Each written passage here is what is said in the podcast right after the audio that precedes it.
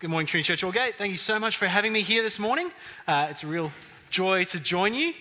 I'm a bit of a self-professed music lover. I'm sure many of us do enjoy music, although I can't sing to save my life. I was having trouble keeping up with actions, let alone singing.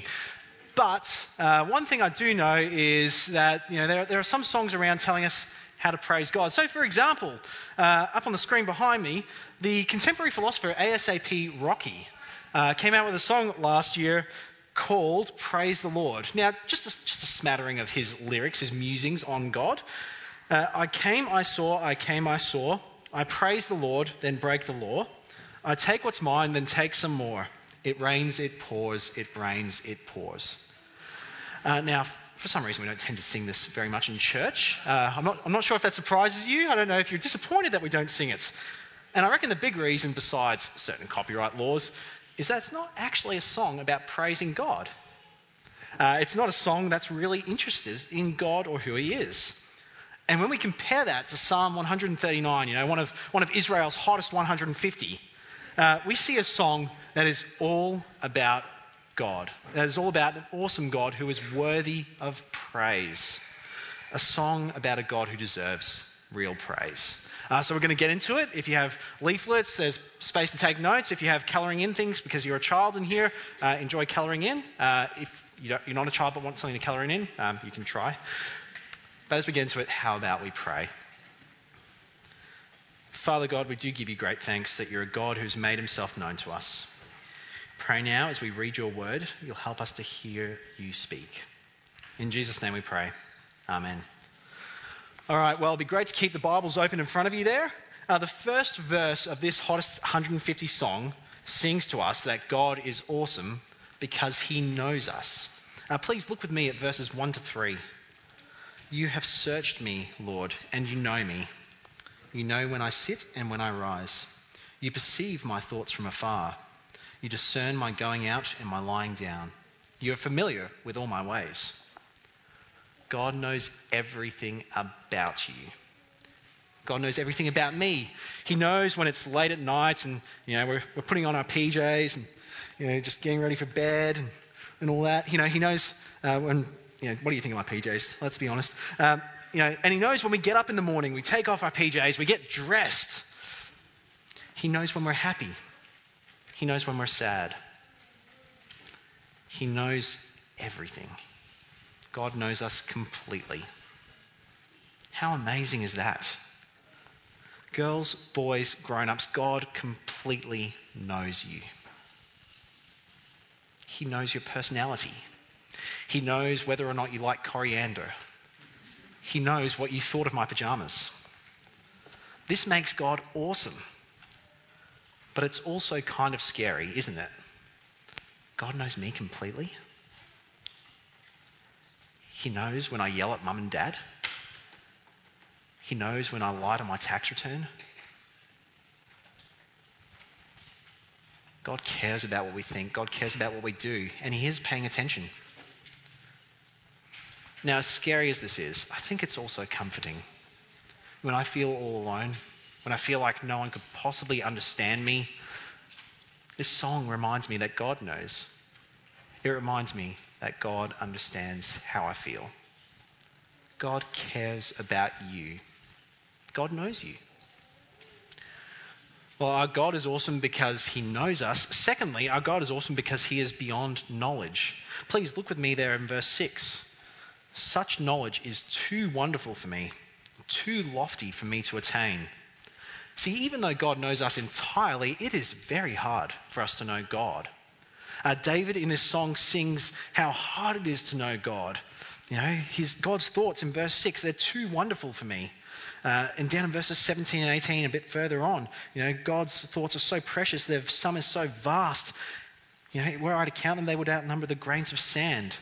We're an open book in front of God, and yet it's hard to know God. He's a mystery. Have you ever felt like God's a mystery? David certainly does. Now, sometimes we get a little bit mixed up, though, on what it means for God to be a mystery to us. It doesn't mean that God's a puzzle, who, if we just squeeze our brains hard enough and try tackling it in different ways, we can figure him out. It doesn't mean that God is an impossible maths equation, you know, something that we could just never hope to understand and should just give up. No, it's God being a mystery is more like how you don't really know me. So girls, boys, grown-ups, you know a little bit about me, but you don't know heaps. You know, you can probably deduce that I'm married. My wife Chantel, we've been married for 5 and a bit years. You probably don't know where I was born, though. Now, you might listen to my accent and guess, oh, he's from the US because he says R's at the end of his words and he says y'all instead of yous. Or you might guess I'm from India because of my color. But until I tell you where I'm from, you won't really know, will you? For those of you playing at home, I'm from Bedford in the UK. Where I was born was a mystery to you up until now, up until I revealed it to you. And the great news of the Bible is that God has told us who he is. You see, when God sent his son Jesus to earth, later in the Bible we read Jesus is the exact representation of God. When we get to know Jesus, we get to know God. How awesome is that? See, we get to know God in a way David never got to know him. We get to know even more of God's thoughts than David ever knew, which means we have all the much more reason to praise God. So our God is awesome because he knows us. Our God is awesome because he is beyond our knowledge. Thirdly, our God is awesome because he is everywhere. Please look with me at verse 7. Where can I go from your spirit? Where can I flee from your presence? And David continues talking about where God is. What David's saying here is that there is nowhere that he can ever go to get away from God, because God is everywhere. God is high and God is low. If you're on top of Mount Kosciuszko, surveying New South Wales, God is there. If you're down in the bottom of Bass Strait for whatever reason, God is there. God is everywhere. Which also means there's nowhere we can go to secretly get away from God. You know, down there in verse 12, David says that even if he went to hide in darkness, in verses 11 and 12, God would still be there. There is nowhere we can go to secretly hide from God. God will be able to see exactly where David is and exactly what David is doing. Now, I think this is a little bit scary, because when I disobey God, when I don't want to honor him, I want to hide. I want darkness. And I reckon we all do it, don't we? Maybe it's an incognito window on your browser. Maybe it's secretly stopping off to buy a bunch of chips and lollies and eat them all before mum knows. There is nowhere we can go that God doesn't know. There is no place we can hide. God is everywhere. Which means that really we only have two options. Option one is to pretend that God can't see us, to disobey willingly, to ignore him. Or option two is to say sorry to God, to acknowledge that he's seen exactly what we've done. So for all of us here at Trinity Church Allgate today, is there anything you need to say sorry to God for? Well, God is awesome because he knows us. God is awesome because we can't know him on our own. God is awesome because he is everywhere. And thirdly, God is awesome. Fourthly, God is awesome because he is close to us. Please look with me at verses 13 and 14, which you blasters shouldn't even need to look at. You should know it off by heart by now. For you created my inmost being. You knit me together in my mother's womb. If I praise you because I am fearfully and wonderfully made. Your works are wonderful. I know that full well. See, God put us together. He stitched us together in our mum's wombs before anyone knew what was going on.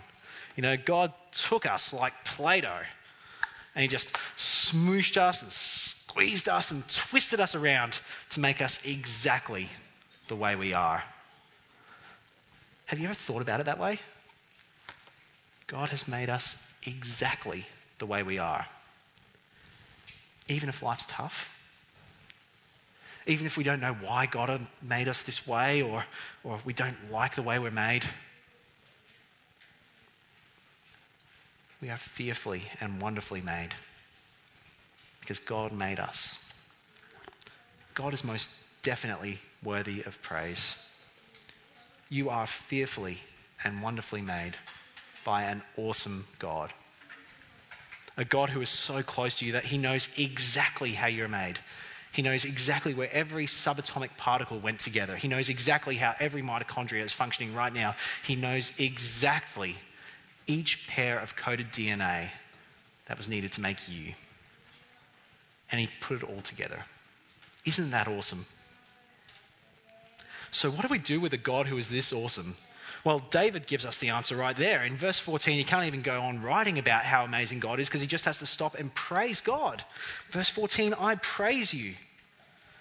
To sing, to shout, to proclaim how amazing God is.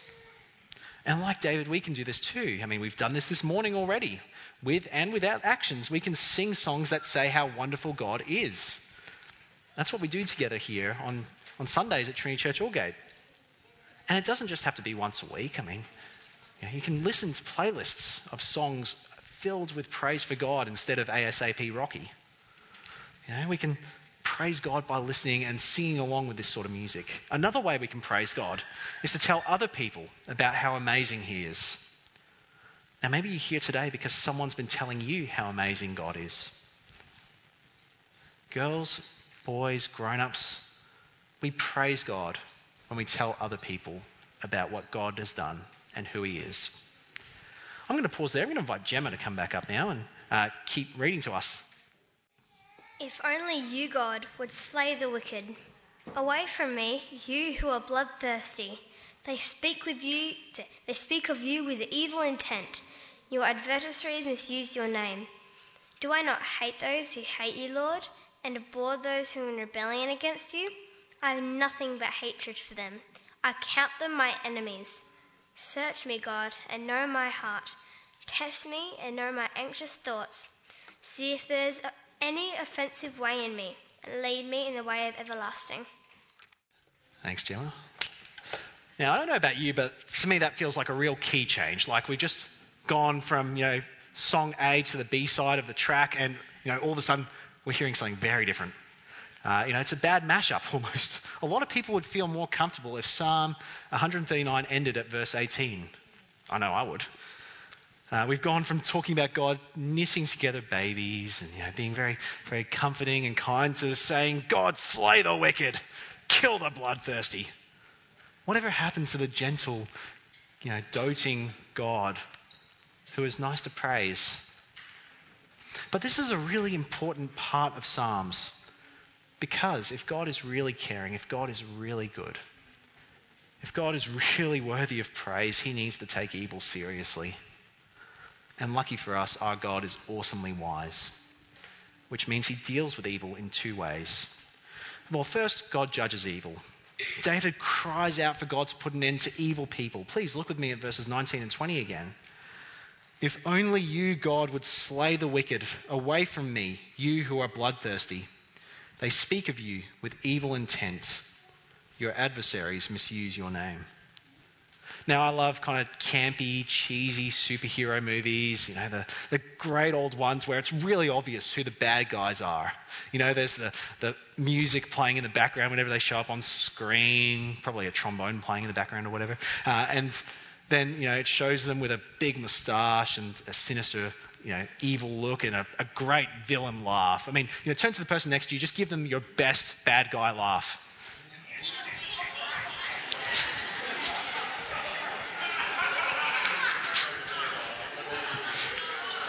All right, you can continue to practice that afterwards as well. Some of you need to work on it. It's okay, you've got a long way to go. That's what these evildoers kind of sound like in David's song though, isn't it? They are very obviously evil. They're wicked. They are bloodthirsty. They have evil intent when they speak about God. They misuse God's name. They are rebellion against God. They hate God. They sound like pretty obvious bad guys and bad girls, don't they? But what does it look like to actually hate God? That seems to be what it all centers around. Well, as far as David is concerned, it's all about being in rebellion against God. All about not treating God as the king who deserves praise. Now, if God is really worthy of praise, then not giving him the praise he deserves is evil. And all of a sudden, when we're talking, God judge evil, we're not just talking about those really obvious mustachioed evil doers. We're talking about people who ignore God and don't give him the praise he deserves. That sounds kind of harsh, doesn't it? But what the Bible makes clear is that in the end, there are no shades of grey when it comes to giving God praise. Either we've lived all of our lives in rebellion, not giving him the praise he really deserves, or alternatively, we're all in. We give him all our heart in praise. So, for us, just a bit of a pulse check. Do you think God is right to judge people who don't give him praise as enemies right here and right now? I don't say this flippantly. I recognise that we're talking about friends. We're talking about family. We're talking about neighbours or colleagues. We're talking about people who don't know why God is praiseworthy yet. But the question for us that David certainly brings to light here in this song is, who do you most identify with? Where is your deepest allegiance? David says loud and clear that he identifies with God. That anyone who calls God their enemy is also calling David their enemy. What about you? Where is your allegiance? Well, we've seen that God sees everything we do and think and say. He knows when we try to hide in darkness. He knows when we don't give him the praise he deserves. God knowing us perfectly and being close to us, all of a sudden, that's kind of scary. But because God is awesomely wise, and not only does he judge evildoers, not only does he judge this rebellion, no, he also leads evildoers out of evil. So please look with me at verses 23 and 24. Search me, God, and know my heart. Test me and know my anxious thoughts. See if there is any offensive way in me, and lead me in the way everlasting. David finishes his psalm right back where he started. He asks God to search him and to know him. David realizes that just like the wicked people that he hates, he is not protected from rebelling against God. He will still want to rebel. He needs God's help to lead him away from evil, to lead him in the way everlasting, which is kind of like when we go to the dentist. Okay, now, girls, boys, grown-ups, lots of people get a bit afraid of going to the dentist, don't they? I mean, I do.